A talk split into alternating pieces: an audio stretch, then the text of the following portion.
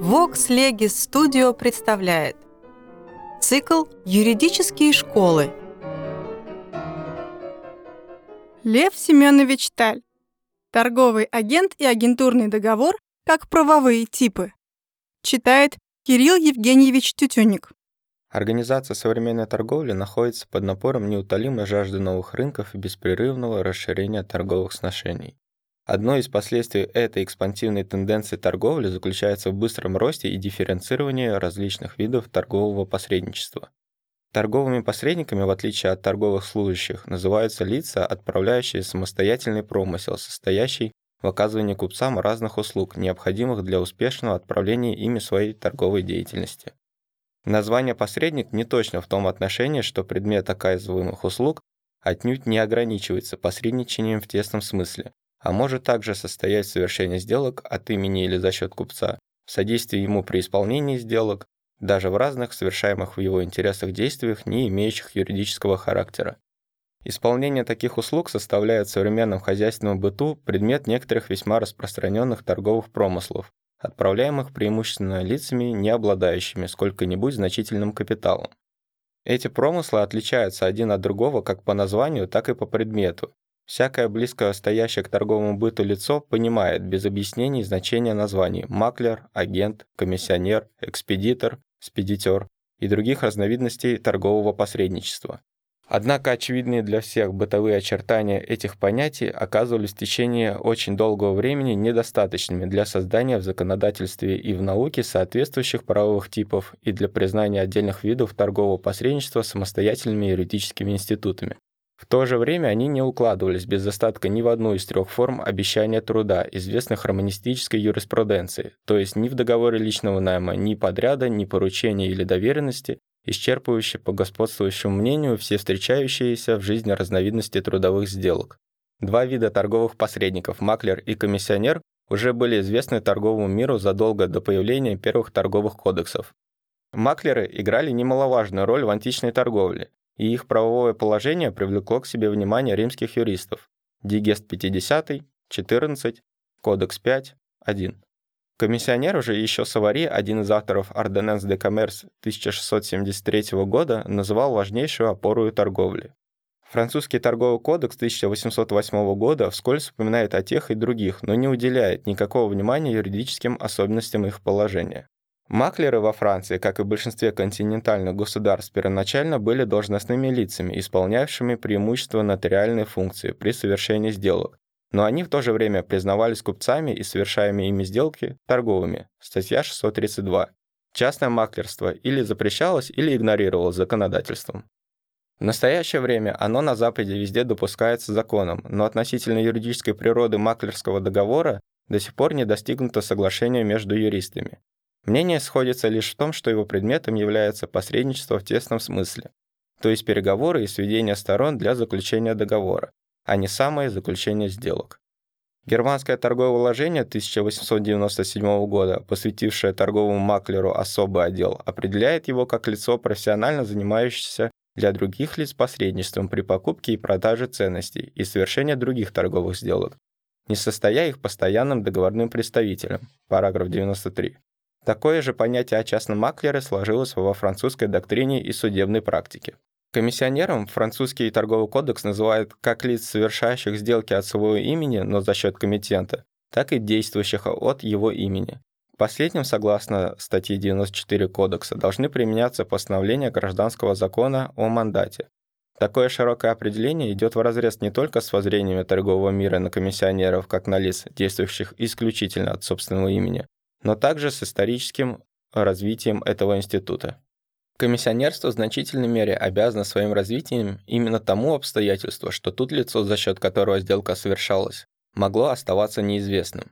Французская юриспруденция пыталась исправить неточность законодательного определения, отделив комиссионера в техническом смысле от represent de commerce и определив первого как mandataire et non propre personal. В остальных законодательствах заключение сделок от своего имени повсюду признается отличительным свойством комиссионера, открытое же представительство считается несовместимым с понятием о комиссионере. Несколько иную, хотя и очень близкую к изложенной классификацию торговых посредников мы находим в английском праве. Оно различает два основных вида – factors and brokers. Разница между ними состоит в том, что первые рассматриваются как владельцы веренных им комитентом и для комитента товаров, вторые же как держатели. Первые могут заключать сделки за его счет и от своего имени, вторые, если не имеют особой доверенности, лишь подготовляя сделку, но не заключают ее поэтому купившие от них товары, принадлежащие принципалу, не приобретают на них права собственности. Факторс таким образом приближается к комиссионерам континентального права, брокерс к частным маклерам. В нашем праве комиссионеры формально до издания закона 1910 года сливались с торговыми поверенными. Но судебная практика уже много раньше стала различать комиссионеров, управляющих делами чужих купцов, от самостоятельных купцов, заключающих по поручению других лиц сделки от своего имени. Только последние у нас признавались комиссионерами в собственном смысле этого слова. Маклеры известны нашему закону только как должностные лица. Биржевые маклеры даже ограждаются от конкуренции частных маклеров, так называемых зайцев, угрозы уголовной кары, статья 1278 и уложение о наказаниях. Но это не могло помешать образованию и развитию промысла частных маклеров, с которыми и нашей судебной практике волею-неволею приходится считаться. Комиссионеры и маклеры, однако, ни в Западной Европе, ни у нас не удовлетворяют в полной мере потребности торгового оборота в торговых посредниках. Купцу отнюдь не всегда выгодно бывает прятаться за спину комиссионера. Он нуждается в открытых постоянных представителях, деятельно отстаивающих его интересы и завязывающих торговые сношения непосредственно от его имени. Маклеры для этой цели непригодны, потому что не состоят постоянными пособниками определенных купцов и сделок от их имени не совершают. Иметь же повсюду своих приказчиков для купца слишком обременительно. Под влиянием этой потребности в хозяйственном быту сложился и приобрел очень важное значение третий вид торговых посредников, носящих название торговых агентов. Это название было давно в употреблении, но оно не имело строго определенного смысла и значения, и поэтому пользоваться им как юридическим термином не было возможности. Во французском кодексе упоминается об agent d'affaires, под ним подразумеваются конторы, оказывающие публике за вознаграждение разные деловые услуги. Закон, статья 632, признает их одним из видов торговых предприятий, не поясняя, однако, в чем состоит отличительное свойство этого промысла. В Англии слово agent и agency имеют еще более обширный и неопределенный смысл. Ими обозначается всякое лицо или предприятие, уполномоченное на совершение от имени другого лица, принципал, каких-либо сделок. Смит страница 115. Сюда принадлежат не только Factors and Brokers, но вообще все виды представительства. В введении Factors Act 1889 года была сделана попытка сузить и более точно определить термин «торговый агент». Этим выражением, по словам закона, обозначается лицо, которое по ходу своего обычного промысла в качестве агента управомочивается продавать товары, поручать их продажу другим, покупать таковые или брать деньги под товар. Но и под это определение подходят как открытые представители, так и лица, которые при исполнении чужих поручений действуют от своего имени. Неопределенность и всеобъемлемость понятия об агенте привела немецких коммерциалистов к убеждению в невозможности его точной юридической формулировки. Так, например, Гольдшмидт во втором издании своего курса «Ханбух» 1875 года, страница 634, видит в так называемых агентах, с одной стороны, купцов, выступающих в качестве настоящих комиссионеров или маклеров, или предлагающих свои услуги в качестве посредников или представителей принципиально неограниченному кругу лиц. С другой – торговых помощников или поверенных, служащих в промысле, ГВРБ, одного или нескольких хозяев. И в столь же общих выражениях об агентах 10 лет спустя говорят другие видные ученые. При таких условиях неудивительно, что Нюрнбергская комиссия, работавшая с 1857 по 1861 год над составлением проекта германского торгового уложения, не справилась с задачей определить и нормировать в законе правовое положение торгового агента. Даже внесенное в первый проект указание на то, что постановление закона о торговых поверенных не распространяется на поверенных, э, не состоящих в услужении торговых агентов, положение которых регулируется обычаями и гражданскими законами, было при втором чтении вычеркнуто на том основании, что некоторые из этих постановлений все же должны применяться и к лицам, не состоящим в служении. В конечном итоге комиссия ограничилась упоминанием в перечне торговых сделок, кроме посредничания, и еще о совершении торговых сделок для других лиц. Как видно из протокола, страница 1295, комиссия желала этим путем включить число торговых промыслов в деятельность торговых агентов. Расплывчатость и неясность понятия об агенте не могли не отразиться на определении его правового положения и юридической природы договора, заключаемого агентом с хозяином. Этот договор рассматривался то как возмездный мандат, то как разновидность личного найма, то как подряд, но ни одна из этих конструкций не удовлетворяла потребностям и воззрениям торгового оборота. Возмездный мандат сам по себе с романистической точки зрения уже составляет аномалию, но независимо от этого его предметом по господствующему учению могла бы быть только юридическая деятельность. Между тем, деятельность агента не исчерпывается совершением сделок. Они редко обнимают такие фактические действия, как вербовка покупателей, выяснение их кредитоспособности, принятие офертов, их передача и так далее. Кроме того, не согласуется с характером агентурного договора ни положение действующего права об ответственности мандатария, ни его право отнести все связанные с его деятельностью расходы на счет препоручителя, ни, наконец, возможность отмены мандата в любой момент. Столь же серьезные возражения вызывает конструкция личного найма. Агент не обещает конкретно определенные услуги. Он принимает на себя известные постоянные функции, отправляемые им в интересах другого купца в качестве его представителя. Следовательно, если его признать наемным лицом, его деятельность должна быть квалифицирована как служба или должность. Но с этим решительно не вяжется то, что агент выступает в обороте и рассматривается публичным правом как купец, отправляющий самостоятельный торговый промысел, а не как служащий. Если же агент не обещает определенных услуг и не состоит в услужении, какие же к нему могут применяться положения о личном найме? То, что вознаграждение агента почти всегда ставится в зависимость от успешно совершенных им или при его содействии сделок, приближает агентурный договор к подряду. Но подряд предполагает обещание определенного результата или выполнение целиком конкретно предуказанного предприятия. Ни того, ни другого агент не обещает. Высказывается, наконец, предположение, что агент не что иное, как маклер, прямая обязанность которого состоит в посредничании при совершении сделок. Если же он сверх того еще уполномачивается на совершение сделок, то это не меняет характера отношений. К нему тогда должны применяться общие положения о доверенности. При этом, однако, упускается из виду, что агент посредничает в качестве представителя одной стороны, и что между ними и принципалом существует, в отличие от маклера, длительная связь, превращающая его экономически в постоянный орган чужой деятельности. Ни того, ни другого свойства нет у обыкновенного маклера. Та же неопределенность и те же разногласия повторяются в русской литературе и практике. Наши коммерциалисты, большей частью, уклоняются от точного определения понятия о правовом положении торгового агента. Шершеневич, например, в своем курсе издание 4, том 1, страница 511, ограничивается указанием, что агент действует в чужом интересе не в качестве приказчика, комиссионера и маклера. При невыяснившемся в науке и практике достаточно значения этого понятия, его невозможно определить иначе, как подобными отрицательными признаками. Агент осуществляет торговую деятельность в чужом интересе, причем деятельность его должна носить постоянный промысловый характер, а не случайный. В последнем издании своего учебника покойный ученый отказывается даже от этого определения.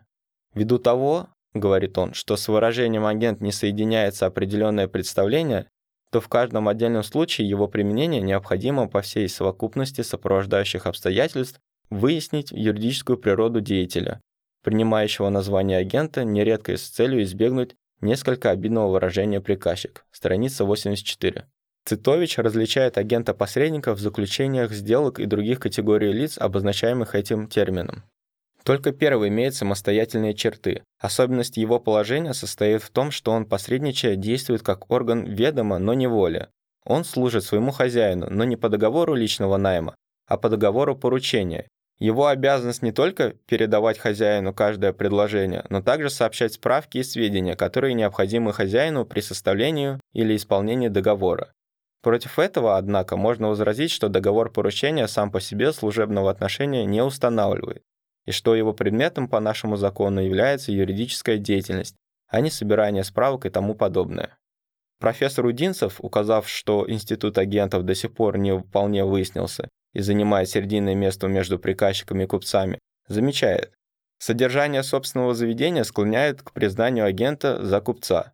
Но в большинстве случаев агент состоит во главе филиала, отделения чужого предприятия и выступает в качестве приказчика, Иногда агентурой называется у нас и содержание справочных контор.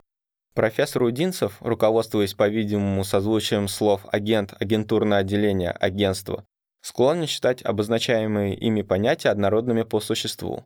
При таком словоупотреблении выражение «агент» действительно обнимает и самостоятельных купцов, и служащих, и потому непригоден для обозначения определенной категории торговых посредников. Наконец, в новейшем курсе торгового права профессора Федорова Агент изображается как лицо, деятельность которого состоит исключительно в посредничании между торговцами. Не совершая сам сделок от имени припоручителя, агент не нуждается и в доверенности. От маклера он отличается тем, что обыкновенно состоит в более или менее прочных отношениях к припоручителю и во всяком случае посредничает между сторонами отсутствующими, не сводя их вместе для окончательного заключения сделки, как это делает маклер. Тем не менее, отношение агента к препоручителю, по мнению профессора Федорова, основываются не на договоре личного найма, а на договоре поручения. Причем договор заключается не ради совершения только одной какой-либо сделки, но в видах совершения целого ряда сделок. Почтенный автор не объясняет, на каких данных основан его взгляд на изображенную им роль торгового агента в обороте и каким образом чисто посредническая деятельность по нашему праву может быть предметом договора поручения. Естественный выход из затруднений, вытекающих из несоответствия агентурного договора ни одному из законных договорных типов, состоит в признании его неурегулированным или безымянным договором (contractus sui generis). И судебная практика всех государств, хотя и нерешительно и медленно, вынуждена была вступить на этот путь. Такая мысль была впервые высказана прусским трибуналом в 1869 году и с тех пор повторялась не раз. Она наиболее подробно обоснована в решении Германского имперского суда от 2 июня 1892 года, оказавшем заметное влияние на постановку этого вопроса в Германском торговом уложении 1897 года. Содержание агентурного договора, говорится в этом решении, состоит в том, что агенту предоставляется право и на него возлагается обязанность длительно заботиться об обороте товаров своего препоручителя в более или менее ограниченной области, защищая при этом его интересы. Он не состоит к последнему в служебном отношении, и потому обещанное ему вознаграждение не является платой за определенные постоянные услуги, а составляет доход, гевин, агента соразмерный с достигнутыми им результатами. Таким образом, этот договор отличается от служебного отношения, Dienstwerthaltnis, тем, что не направлен на исполнение работы согласно общим или специальным указаниям припоручителя как хозяина, и что тут не обещается определенного вознаграждения за такие работы.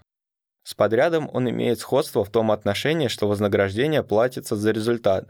Но сам результат тут не есть нечто заранее определенное, фиксированное и не зависит исключительно от агента, а от хода его деятельности, от сил препоручителя, наконец, от внешних обстоятельств, лежащих вне воли сторон, так что размер зарабатываемой комиссии заранее не определяется.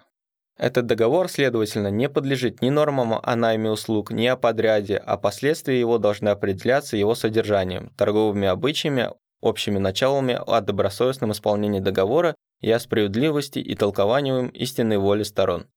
Французская практика не договорилась до столь ясной и точной формулировки, но и она также высказалась против применения положения о найме, в частности, статья 1780 Гражданского кодекса. Агентурный договор квалифицируется большей частью как мандат салари, но при определении правового положения агента суды в своих решениях руководствуются не столько положениями о мандат, сколько торговыми обычаями. В административной практике ажон де фе неизменно признаются самостоятельными купцами. Наш Сенат вначале приравнивал торговых агентов к приказчикам, не видя никакой разницы между купцами, самостоятельно отправляющими агентурный промысел, и лицами, управляющими агентством в смысле местных отделений. Это, впрочем, не мешало Сенату, вопреки статье 2214, тома 10, части 1, признать действительным агентурный договор, заключенный на 10 лет. Однако уже в 1878 году возникло дело, заставившее его отказаться от усвоенной им точки зрения. Агент банкирской конторы Блиох и Ко бежал, растратив деньги, вырученные от комиссионной продажи ценных бумаг, веренных ему третьими лицами, как агенту Блиоха. Последний отказался платить, ссылаясь на то, что агент КР не был ему полномочен на комиссионной сделке от имени банкирской конторы. Коммерческий суд нашел, что агент как приказчик может действовать только по поручению, приказанию или сведомо и воле своего хозяина. Четвертый департамент Сената с этим согласился, пояснив, что то обстоятельство, что КР поручено было агентству, могло бы иметь значение лишь в том случае, если бы в самом законе званию агента были присвоены известные права, независимые от данных агенту как поверенному полномочий. Но как таких прав званию агента законом не присвоено, так надлежит признать, что по общему правилу, выраженному в статье 721 и 736 тома 11 части 2, права, принадлежащие агенту на основании данной ему хозяином доверенности, определяются не наименованием его агентом, а качеством и содержанием доверенности. Однако общее собрание правительствующего Сената, на рассмотрение которого дело было передано, взглянуло на этот вопрос иначе. Обстоятельство это за отсутствием в действующем торговом уставе правил, определяющих собой объем или предел прав, соединенных вообще с званием агента, должно быть обсуждено, применяясь к 1714 статье 11 тома Устава торгового на основании существующих в торговом быту обычаев. По установившимся же в торговом быту правилам агент известного торгового дома, общества или лица в силу публичных объявлений о тех действиях, которые ему предоставлены, является для всех частных лиц, вступающих с ним в сделки, несомненно уполномоченным на совершение всех действий, возвещенных в официальных его объявлениях. Для частного лица, вступающего в сделку с таким агентом, уже не может быть признаваемо обязательным удостоверяться в существовании у агента доверенности и пространстве его полномочия. В 1880 году Сенат в другом решении пытается определить понятие об агенте. Понятие об агенте, его круге деятельности и правоотношениях определяется в торговом мире так, что агентами почитаются лица торговые, которые в виде промысла посредничают и в качестве посредников заключают, будь к тому особо уполномоченные торговые сделки и договоры чужим именем и за чужой счет по доверенностям или приказам а потому правоотношения их одинаковы с правоотношениями поверенных, определенными законами гражданскими. Два года спустя Сенат в решении 1882 года за номером 910 точнее поясняет, в чем состоят сходство и отличия правового положения торгового агента от приказчика и поверенного. Правовые отношения, возникающие из деятельности агентов как по отношению к лицам их уполномочившим, так и по отношению к третьим лицам, вступившим с ними в договоры и сделки, должны быть обслуживаемыми по положениям, вытекающим из общего характера и отличительных черт деятельности агентов, а также по аналогии по постановлениям закона, нормирующим такие институты права, которые по существу своему обнаруживают наибольшее сходство с существом деятельности агентов. Существенной отличительной чертой деятельности агентов является то, что они вступают в сделки не от своего имени и за свой счет, а за счет и от имени других лиц, уполномочивших их на это, являются таким образом представителями отсутствующего другого контрагента по сделке.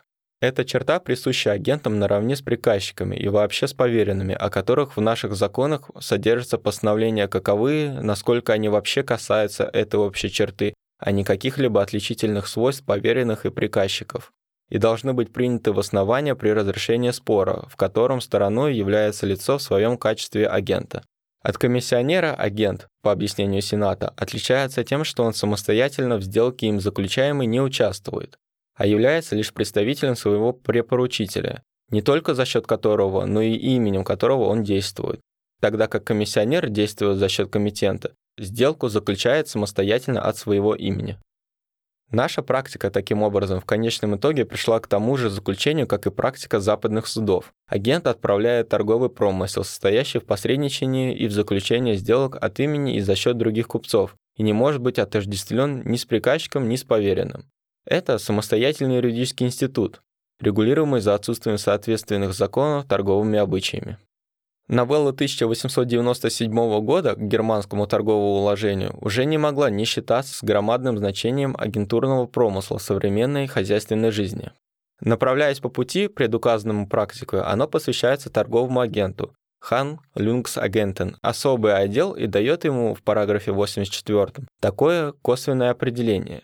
Когда лицу, не состоящему торговым служащим, веряется постоянное посредничание по сделкам для чужого торгового промысла, или заключение сделок от имени другого, торговый агент. Оно обязано и так далее. Это определение многими считается неудовлетворительным, но никто до сих пор лучшего не предложил. Критика направлена, впрочем, не столько против его сущности, сколько против неудачной редакции. В данном определении с достаточной ясностью намечены главнейшие признаки понятия о торговом агенте, с которыми необходимо считаться при правовой нормировке этого института.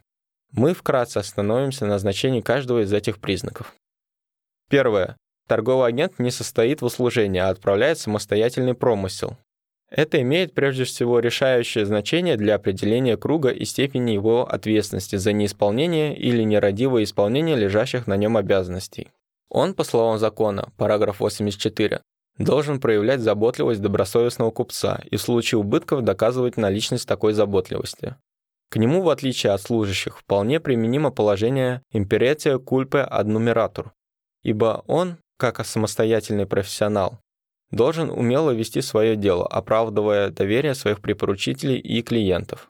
Как купец он несет предпринимательские риски, все сопряженные с отправлением своего промысла расходы, может пользоваться услугами помощников, поверенных и торговых посредников, им оплачиваемых, но отвечает перед препоручителем за их действия, как за свои собственные.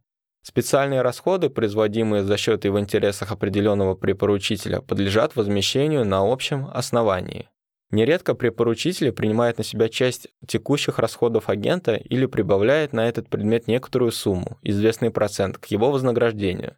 Но при отсутствии такого соглашения агент не может переложить своих обыкновенных расходов, сопряженных с ведением агентурного дела, на препоручителей. На нем лежат далее все публично-правовые повинности купца, как то оплата торговых сборов, ведение счетоводства и прочие сделки, совершаемые им по ходу своего промысла, имеют торговый характер и могут влечь за собой торговую несостоятельность. Поэтому при молчании договора вполне уместно исходить из предположения о возмездности оказываемых агентом услуг, ибо в торговом обороте безвозмездная деятельность для другого составляет не правило, а исключение. Второе. Агент по договору принимает на себя известного рода деятельность в интересах одного или нескольких купцов за вознаграждение. Оказываемые им услуги не определяются конкретно при заключении агентурного договора, но по роду своему они должны относиться к области содействия купцам при ведении ими своих торговых дел. Содействие может ограничиваться посредничеством в тесном смысле или обнимать также заключение сделок или, наконец, распространяться на стадию их исполнения. Оно может состоять и обыкновенно состоит как в юридических действиях, порождающих права или обязанности для препоручителя, так и фактических. Например, сообщение нужных или полезных для последнего сведений, рекламирование его фирмы и тому подобное. Поскольку вопрос об объеме деятельности агента не предусмотрен соглашением сторон, он должен разрешаться согласно воззрениям торгового оборота. Германское уложение говорит о посредничании и совершении сделок, но в то же время обязывает агента сообщать препоручителю необходимые сведения, параграф 84. Признает его управомоченным на принятие вместо последнего всякого рода заявлений, относящихся к купленным или проданным товарам, но не на принятие платежей или отсрочку таковых, параграф 86. Наш Сенат и некоторые из наших коммерциалистов склонны отрицать право агентов на совершение сделок от имени препоручителя, насколько они на это не уполномочены особой доверенностью. Но такое формальное решение вопроса также мало соответствует потребностям и воззрениям оборота, как казуистичность германского закона. То обстоятельство, что купец назначен агентом другого купца, несомненно в известных пределах, легимитирует его в глазах лиц, выступающих через него в торговые сношения с его препоручителем. Каковы обычные пределы полномочия, на это едва ли возможно дать единый и вполне определенный ответ. В этом отношении обычаи и воззрения могут быть не одинаковы у разных народов и в разных местностях, и даже относительно отдельных видов агентов например, по сбыту и закупке товаров, банковых, страховых, корабельных и других. Сенат по приведенному выше делу Блиоха признал относительно агентов банкирских контор, что они должны считаться уполномоченными на все действия, оповещенные в их официальных публикациях, ибо обязанность следить за нарушением со стороны агента действительно предоставленных ему полномочий лежит на хозяине предприятия, а не на третьих лицах, не говоря уже о том, что предъявление доверенности при заключении каждой сделки представляется делом положительно невыполнимым, как это признано уже судебную практикой. Мнение Госсовета по делу Колосовского. Так как агент обещает деятельность, определенную родовыми признаками, заключаемый им агентурный договор, несомненно, должен быть признан одним из видов договоров о труде, Однако в современных кодексах нет общих положений, относящихся к сделкам о предпринимательском труде, и в то же время нет возможности видеть цивилистический фундамент агентурного договора в каком-либо из законных договорных типов действующих гражданских кодексов. В последнее время в германской литературе и судебной практике Снова преобладает взгляд, что таким фундаментом может служить Диенсвертрак германского Бюргерлих Гезетсбух, ввиду обширной области, отведенной этим уложением найму услуг. Но невзирая на действительно весьма широкий простор для применения постановления о Диенсвертрак, подведение агентурного договора под легальное определение найма услуг невозможно без значительной натяжки. Статья 611 германского уложения говорит об исполнении и условленных услуг и об оплате условленного вознаграждения. Агенты же определенных услуг не обещают и определенного вознаграждения не получают. Более существенно то, что к ним, в этом нет сомнения, неприменимы положения закона, имеющие в виду служебные отношения, а таковы большинство постановлений главы о найме услуг. Остается, следовательно, только небольшое количество статей, регулирующих наем самостоятельных услуг. Насколько эти статьи относятся ко всякому обещанию услуг, не устанавливающему служебного отношения, они, конечно, должны применяться также к агентурному договору, но если они рассчитаны на более ограниченный круг отношений, их применение в каждом отдельном случае уже будет зависеть от соответствия или несоответствия воззрениям оборота. Так, например, статья 613, требующая от нанявшегося личного исполнения, едва ли может быть целиком отнесена к торговому агенту. Торговый обычай, бесспорно, разрешает ему пользоваться при исполнении порученных ему дел услугами других лиц. Как лицо, облеченное личным доверием, он только не может прибегать к заместительству без согласия препоручителя. По нашим законам, признание агентурного договора разновидностью личного найма формально также не встречает препятствий. Но единственный отсюда практический вывод тот, что договор должен быть облечен в письменную форму, ибо если не считать общего положения статьи 2228, Одна только статья 2224 содержит постановление, относящееся ко всем случаям найма самостоятельных услуг, законом особо не предусмотренным. Все остальные постановления главы о личном найме трактуют о служебном труде и потому к агенту неприменимы. Вознаграждение, провизия, комиссия платится агенту по общему правилу лишь в случае достижения им известного результата, обыкновенно в виде процентуальной доли суммы исполненной сделки. Он не обязывается к достижению определенных результатов и потому отвечает за их неудовлетворительность только в случае, если не проявил должной осмотрительности или если специально принял на себя ответственность, например, делькредеры. Препоручитель также не обязан давать ему поручения и не отвечает, если старания агента окажутся безуспешными. Так как последний, однако, трудится ради вознаграждения, он имеет право на то, чтобы препоручитель сам не препятствовал успеху его деятельности, в частности, не отказывался без достаточных оснований от одобрения и исполнения совершенных от его имени сделок. Относительно парайонного агента сложился обычай, признающий за ним право на вознаграждение по сделкам, заключенным препоручителем без его участия в уверенном ему районе. Третье. Агент является профессиональным представителем других купцов, то есть он открыто действует от их имени в их интересе. Представительство тут понимается в более обширном смысле, чем обыкновенно. Агент не только поверенный, действующий в пределах полномочия, ему в известной области вообще верена защита чужих торговых интересов. Он не имеет права действовать наперекор данным ему инструкциям или выходить из пределов полномочия, но он не должен также ждать и обыкновенно не ждет специальных поручений, ибо сам заинтересован, возможно, широком развитии своей деятельности по делам своих препоручителей. В торговом обороте ценится не столько исполнительность агентов, сколько их инициатива и самостоятельность. Третьи же лица, как мы уже указывали, по воззрениям оборота имеют право видеть в агенте в известных установленных обычаем пределах альтер-эго препоручителей, если они не предупреждены о действительных пределах его полномочий. Поэтому правовые последствия, связанные с юридическими или фактическими действиями, совершенными агентом в указанных пределах, не могут быть отклоняемы препоручителем по причине их несоответствия данной ему доверенности, неизвестной его клиентам, или на том основании, что препоручитель не знал об этих действиях. Четвертое. Агент состоит постоянным представителем своих препоручителей, а не только исполнителем отдельных поручений. Это значит, что отношение, устанавливаемое агентурным договором, рассчитано на длительное существование. Фактически оно по тем или иным причинам может очень скоро прекратиться. Но при самом заключении договора стороны должны иметь в виду установление прочной связи. В этом и только в этом пункте положение агента приближается к положению торгового служащего. Отсюда, разумеется, еще не вытекает, что агент должен печься только об интересах данного купца и, подобно служащему, посвящать ему все свои силы. Он может быть и почти всегда бывает представителем многих купцов, и даже насколько он этим не нарушает веренных ему интересах, может брать на себя представительство однородных предприятий. Следовательно, о применении к агентам всех положений о торговых служащих речи быть не может. Юридическое значение элемента постоянства в понятии агентурного договора состоит в том, что им делегалата et ferenda может быть оправдываемо распространение на агентов некоторых постановлений о найме служебного труда, построенных на фактическом предположении о существовании такой постоянной связи. В западных кодексах такие постановления существуют. Они касаются главным образом прекращения договора и охраны права на вознаграждение.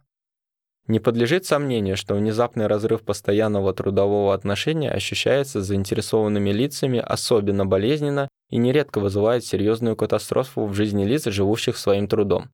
Считаясь этим фактом, одни законодательства требуют, чтобы расторжению бессрочного договора предшествовал предварительный отказ с соблюдением известных минимальных сроков. Другие квалифицируют внезапное расторжение договора без достаточных оснований как квазиделикт или злоупотребление правом. Там, где таких постановлений не существует, этот пробел обыкновенно восполняется местными обычаями. Применяя ту же систему к торговым агентам, германское торговое уложение, параграф 92, устанавливает шестинедельный, а японский кодекс, параграф 40, двухнедельный срок для предупреждения о расторжении бессрочного агентурного договора. Французская практика, наоборот, не признает возможным распространение на торговых агентов положения 1780 статьи Код Цивиль. В одном из новейших решений, состоявшемся в 1903 году, это мотивируется тем, что они не в такой мере могут пострадать от внезапного прекращения возложенных на них функций, как приказчик или торговых служащих от неожиданного устранения от должности. Наши законы, гражданские и торговые, вообще таких постановлений не содержат. Поэтому, по нашему праву, юридическое значение того обстоятельства, что договор не может быть до срока односторонне расторгнут, подобно договору доверенности ни при поручителем, ни агентом. Вознаграждение агента, помимо особенностей, связанных с его формой, по существу не имеет свойства жалования или заработной платы, а составляет предпринимательский доход. Поэтому распространять на него положения, установленные для охраны вознаграждения служащих и рабочих, нет достаточных оснований. Указанными четырьмя признаками торговый агент и агентурный договор в достаточной мере характеризуются как самостоятельные правовые типы. С каждым из них связаны известные правовые особенности. Но извлечение из действующего закона соответствующих им юридических норм и начал встречает очень большие затруднения. Агентурный договор имеет своим предметом обещание за парциарное, долевое вознаграждение предпринимательских услуг, юридических и фактических, оказываемых агентом в качестве постоянного представителя других купцов. Действующие кодексы не содержат общих положений об обещании предпринимательского труда, противоположных к служебному, и не считаются при классификации трудовых сделок с этой разницей. Применение к агентурному договору норм о личном найме, за исключением тех, коими регулируются служебные отношения, как мы убедились, этого пробела не восполняет. Вознаграждение, состоящее в доле прибыли, Явление не чуждое нашему праву, но нет ни общих, ни специальных законов, предусматривающих связанные с ним правовые особенности. Представительство на языке юристов тождественно с юридическим представительством. К исполнению фактических действий от имени и в интересах других лиц этот термин обыкновенно не применяется. Господствующее учение видит даже в противопоставлении юридических фактических услуг критерий для разграничения двух различных договоров – доверенности и личного найма. Первый якобы имеет своим предметом исполнение юридических поручений, второй – фактических. В деятельности торгового агента те и другие тесно сплетаются, а на характер заключаемого им договора и его отношение к препоручителю означенное свойство услуг никакого влияния не оказывает. Он представитель чужих интересов в ограниченной области, а такого юридического понятия мы не находим ни в гражданском, ни в торговом праве.